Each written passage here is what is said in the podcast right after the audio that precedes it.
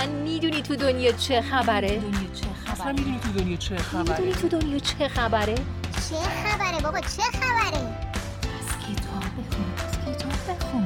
کتاب بخون، کتاب. کتاب بخونی. چی بخون؟ اینجا بهت، اینجا بهت. توی کتابخوار. با کتابخوار. کتابخوار. با کتابخوار. با کتابخوار. کتابخوار. با کتابخوار.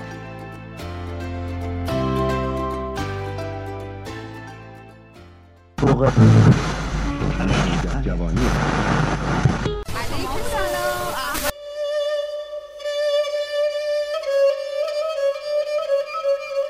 سلام، اینجا دوباره کتابخواره و برای این هفته کتابی که در نظر گرفتم از یک پزشک انگلیسی به نام لیلیاس همیلتونه که زمانی طبیب خانوادگی دربار عبدالرحمن خان بوده. این کتاب به زبان انگلیسی نوشته شده و بعد توسط گلحسین احمدی ترجمه و انتشارات راه فردا در کابل اون رو به چاپ رسونده. همینطور این کتاب در ایران توسط عبدالله محمدی ترجمه شد و انتشارات عرفان هم اون رو منتشر کرده. اسم این کتاب هست زیبای هزاره یا دختر وزیر.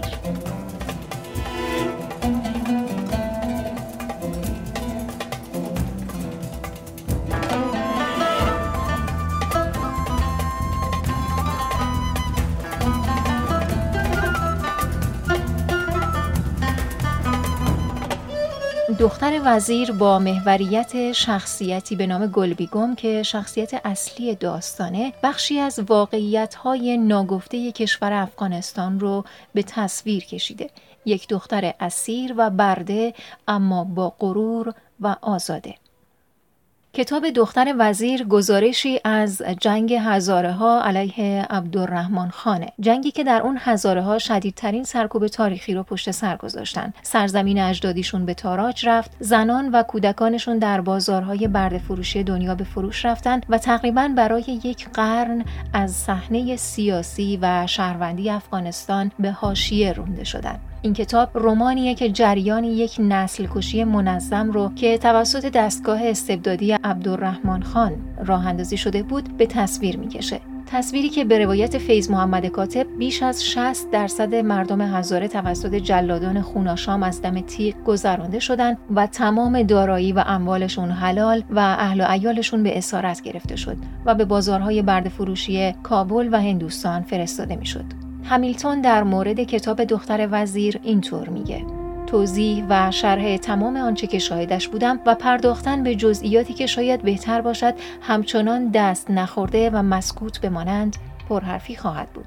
هر شخصیت در این کتاب از یک مدل یا نمونه گرفته شده و بنابراین تا حدود زیادی توصیفی دقیق از مرحله‌ای از زندگی در افغانستان به دست می‌دهد. این کتاب با نثر روان و ساده‌ای که داره، بدون پیچیدگی و با مهارت تمام، داستان مستندیه که صادقانه و بدور از هر مبالغه‌ای از سرنوشت هزاره در عصر عبدالرحمن خان روایت میکنه. از همون صفحات اول خواننده رو به اوج احساس میرسونه، به طوری که او رو تا آخر با خودش میکشونه. این کتاب گوشه‌ای از وضعیت دردناک مردم هزاره است که در یک جنگ نابرابر قرار دارند.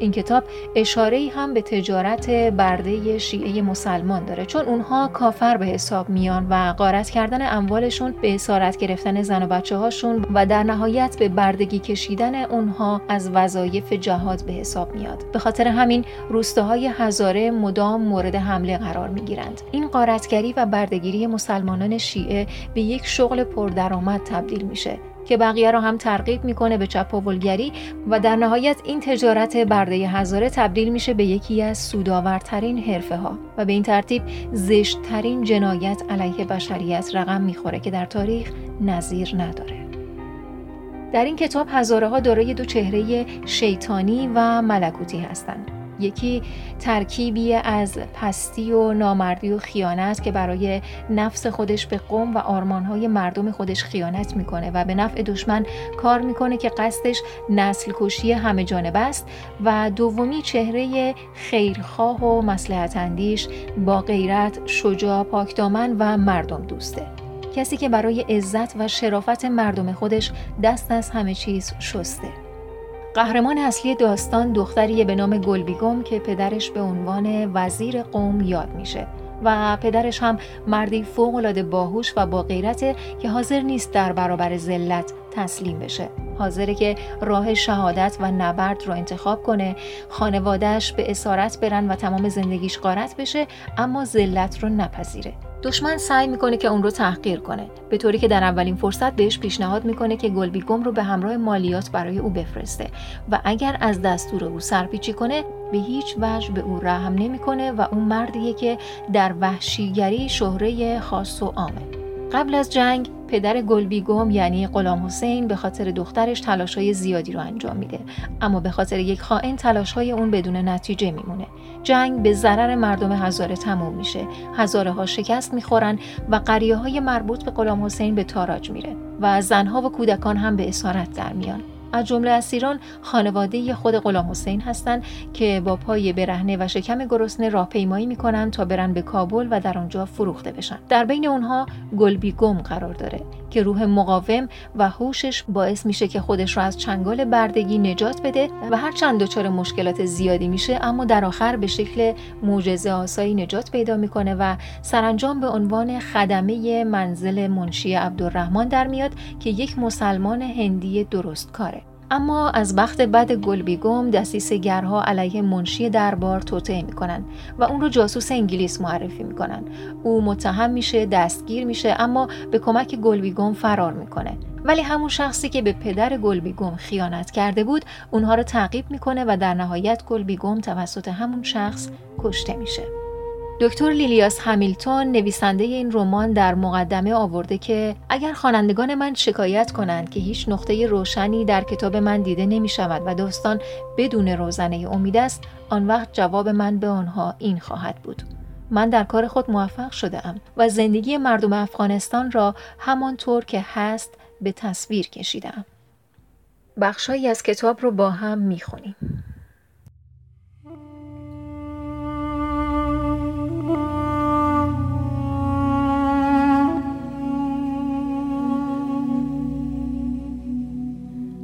برادر خرد و کوچکترین عضو خانواده را در شالش پیچید. با تمام هیاهو و اغتشاشی که همه جا حاکم بود، آن کودک روی سینه خواهرش به خواب رفت. خواهر کوچکتر که با زحمت نه سالش میشد، گلبیگم کوچک از سر ترس دامن خواهرش را گرفته بود. اما دیگر گریه نمی‌کرد. نگاهش به اطراف خیره مانده بود، متحیر از اینکه چه اتفاقی افتاده است. فاطمه دختر بزرگتر با بلندی ناله می‌کرد، اما نمیدانست برای چه گریه می کند. ناگهان فرمان حرکت داده شد. تمام جمعیت و پایین تپه و به سوی کابل رانده شدند. جاده‌ای در کار نبود، فقط مسیری که در سالها زیر لگدمال پاهای بیشمار شکل گرفته بود. این صدها موجود زنده مثل گوسفندانی در امتداد یک مسیر مال رو براه افتادند. فریادهای زنی که گریه می کرد و تلخی به گوش می رسید. پاهایم پاهایم همه چاک چاک شدن، نمیتونم پای لخت روی سنگا را برم. بچه هایم کجا هستن؟ اول کمی جلوتر بود، اما هرچی که درد پایاش بیشتر شد عقب و عقبتر ماند. گلبیگم صدای مادرش را شناخت. مادر، اینجاییم. شیرین و عمیم هم اینجا هستن. بوتای ما به عمیم دادم چون پایاش چاک شده بود. بیا بیا تو بوتای مرا بگیر، من عادت دارم که پای لخت را برم. ایرا که گفت بدون اینکه توقف کنه بوتای بلندش از پای کشید و اونا را به مادرش داد. زن بیچاره که به میان طفلایش بازگشته بود حقحقی کرد. چیزی نمانده بود که در هم بشکنن. دختر دوباره آرام گفت: بیا بیا ای بچه را بگیر و شال دور خودتان پیچ کنین. دیگر هر اتفاقی که بیفته اصلا مهم نیست، حداقل همه‌مون با هم هستیم. یکی از سربازا فریاد زد: آهای، چرا معطل میکنین؟ کی را بند آورده؟ تمام اینها در چند لحظه اتفاق افتاد. این بار شیرین از همه عقب افتاده بود. و ضربتی با انتهای شلاق به پشتش نواخته شد. گلبیگم که باری سبکتر شده بود هرچه در توان داشت به کار بست تا به دیگران کمک کند. یک بار این بچه را بغل می کرد و کمی بعد دیگری را. هوا که روشن شد سربازها متوجه زیبایی و نیرومندی او شدند و نسبت به بقیه با ملایمت بیشتری با او گپ می زدند. اما چه صف خسته و مانده ای از انسانها. از مردها فقط چند خدمتکار و کارگر در میان جمع دیده می شد. وقتی که فرمان شرکت در جنگ فرا رسید آنها از بقیه جا مانده بودند. قسمت اعظم جمعیت زنها و بچه هایی بودند که حال بیشتر مسیر را در سکوت طی می کردند. فقط هر از گاهی صدای ناله یا گریه کودکی به گوش می رسید. خورشید همونطور که بالاتر و بالاتر می رفت نورش به سنگهای سفید بیابان و پوست راهپیمایان می تاباند و طوری آنها را می پخت که گویی تازه از کوره بیرون آمده باشند. پاهایشان تاول زده بود. شال روی سر و صورتشان کشیده بودند تا مگر از گرمای خورشید در امان باشند. گلبیگم به پرسه زدن با پای لخت در کوهها عادت داشت، اما با آسودگی و در ساعتی که خود انتخاب می‌کرد. این راهپیمایی اجباری با پای لخت روی آن سنگ‌های سوزان بیش از طاقتش خسته کننده شد. و وقتی در نیمه روز زیر سایه چند درخت توت کنار یک جوی دستور توقف داده شد، پاهای پردرد و چاک چاکش در اون آب سرد گذاشت. بچه ها با ولع تمام توتهای پای درخت خوردند و بعد دست و پاهایشان در سایه با تراوت درخت دراز کردند و خوابیدند. گلبیگم به یکی از سربازها گفت: اون شاخه ها رو کمی بیشتر تکان بده، به خاطر خدا ببین که بچه های خرد چقدر گرسنه هستن. سرباز از درخت بالا رفت. اول تا جایی که میتانست از توتها خورد، بعد مقدار زیادی را با خودش به پایین آورد. گلبیگم در کنار بچه‌ها شروع کرد به خوردن توت. در همان زمان به یاد نان‌هایی افتاد که شب قبل درست کرده بود. حرکتشان به قدری سریع اتفاق افتاد که فراموش کرد آنها را بردارد، وگرنه حالی که جز توت هیچ چیز برای خوردن نداشتند چقدر به دردشان می‌خورد.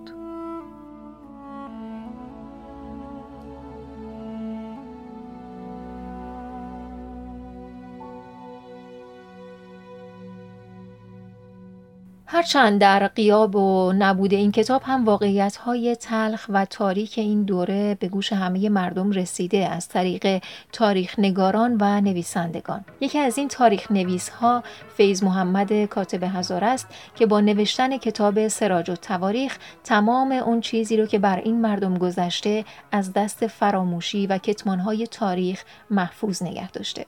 کاتب که خودش مدت زیادی از عمرش رو در دربار سپری کرد، تمام واقعیت‌های تلخ و ظلم‌های روا داشته شده بر مردمش رو دید و اونها رو با قلم توانای خودش به ثبت رسوند.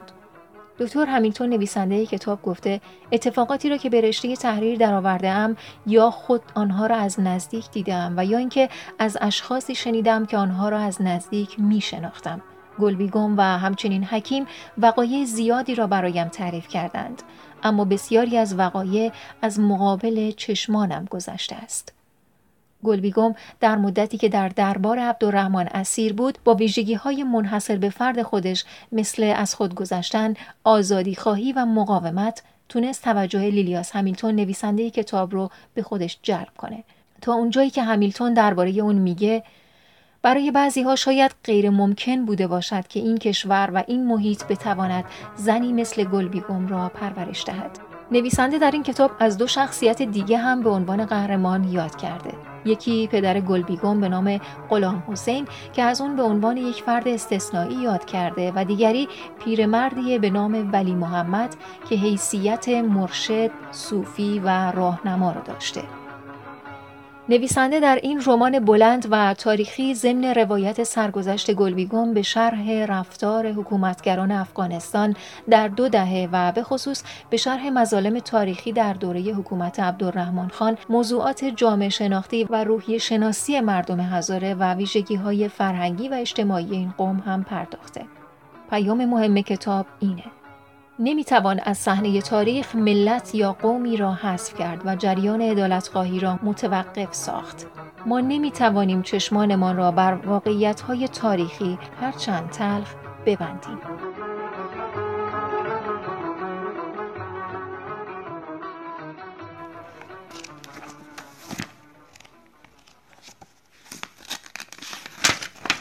شب را در قریه اتراق کردند و آنها را در اتاقهایی که برشان معین شده بود تا جایی که جا داشتند چپاندند.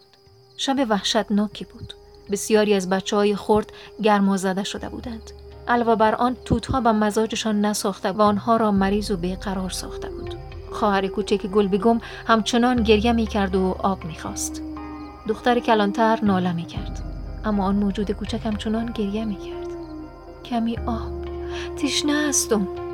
دختر تمام شب کنارش نشست و سعی کرد که او را آرام کنه. دم صبح بود که خوابش برد. گلبیگم هم سرش را کنارش گذاشت و به خواب رفت. کار دیگری از دستش بر نمی آمد. خسته و مانده بود. صبح که شد کودک به نظرش بهتر می آمد، اما به حال بود. نزدیک نیمروز وقتی که خورشید دوباره خشمش با تمام زور بر سرشان خالی می کرد، حالش دوباره بدتر شد. تب تجدید قوا کرده بود. دوباره بازگشته بود و کودک حتی نمیتونست از سوپای خسته شه و دنبال خود بکشه. گلبیگم گریه و التماس میکرد. خدایا رحم کن. اما نه خدایی بود نه پاسخی. فقط سربازهایی که در انتهای صف شلاق‌هایشان بالا و پایین میبردند و بر بدن عقب ماندگان مینواختند. گلبیگم سعی کرد که خواهرش را بغل کنه، اما پاهایش ریش ریش شده بود. از نوبتش عقب افتاد، مثل گوسفندی که از گله‌اش جدا مانده. شلاقی درست بین شانه‌هایش جا خوش کرد. سرانجام دوباره برای استراحت نیمروزی توقف کردند. باز گلبیگم وقت آسودگی نداشت. کودک رنجور مدام گریه می‌کرد و نه می‌خوابید و نه چیزی می‌خورد. شب بعد گلبیگم کوچک از تب شدید تلف شد. دو شب بعدتر هم پسرک مرد.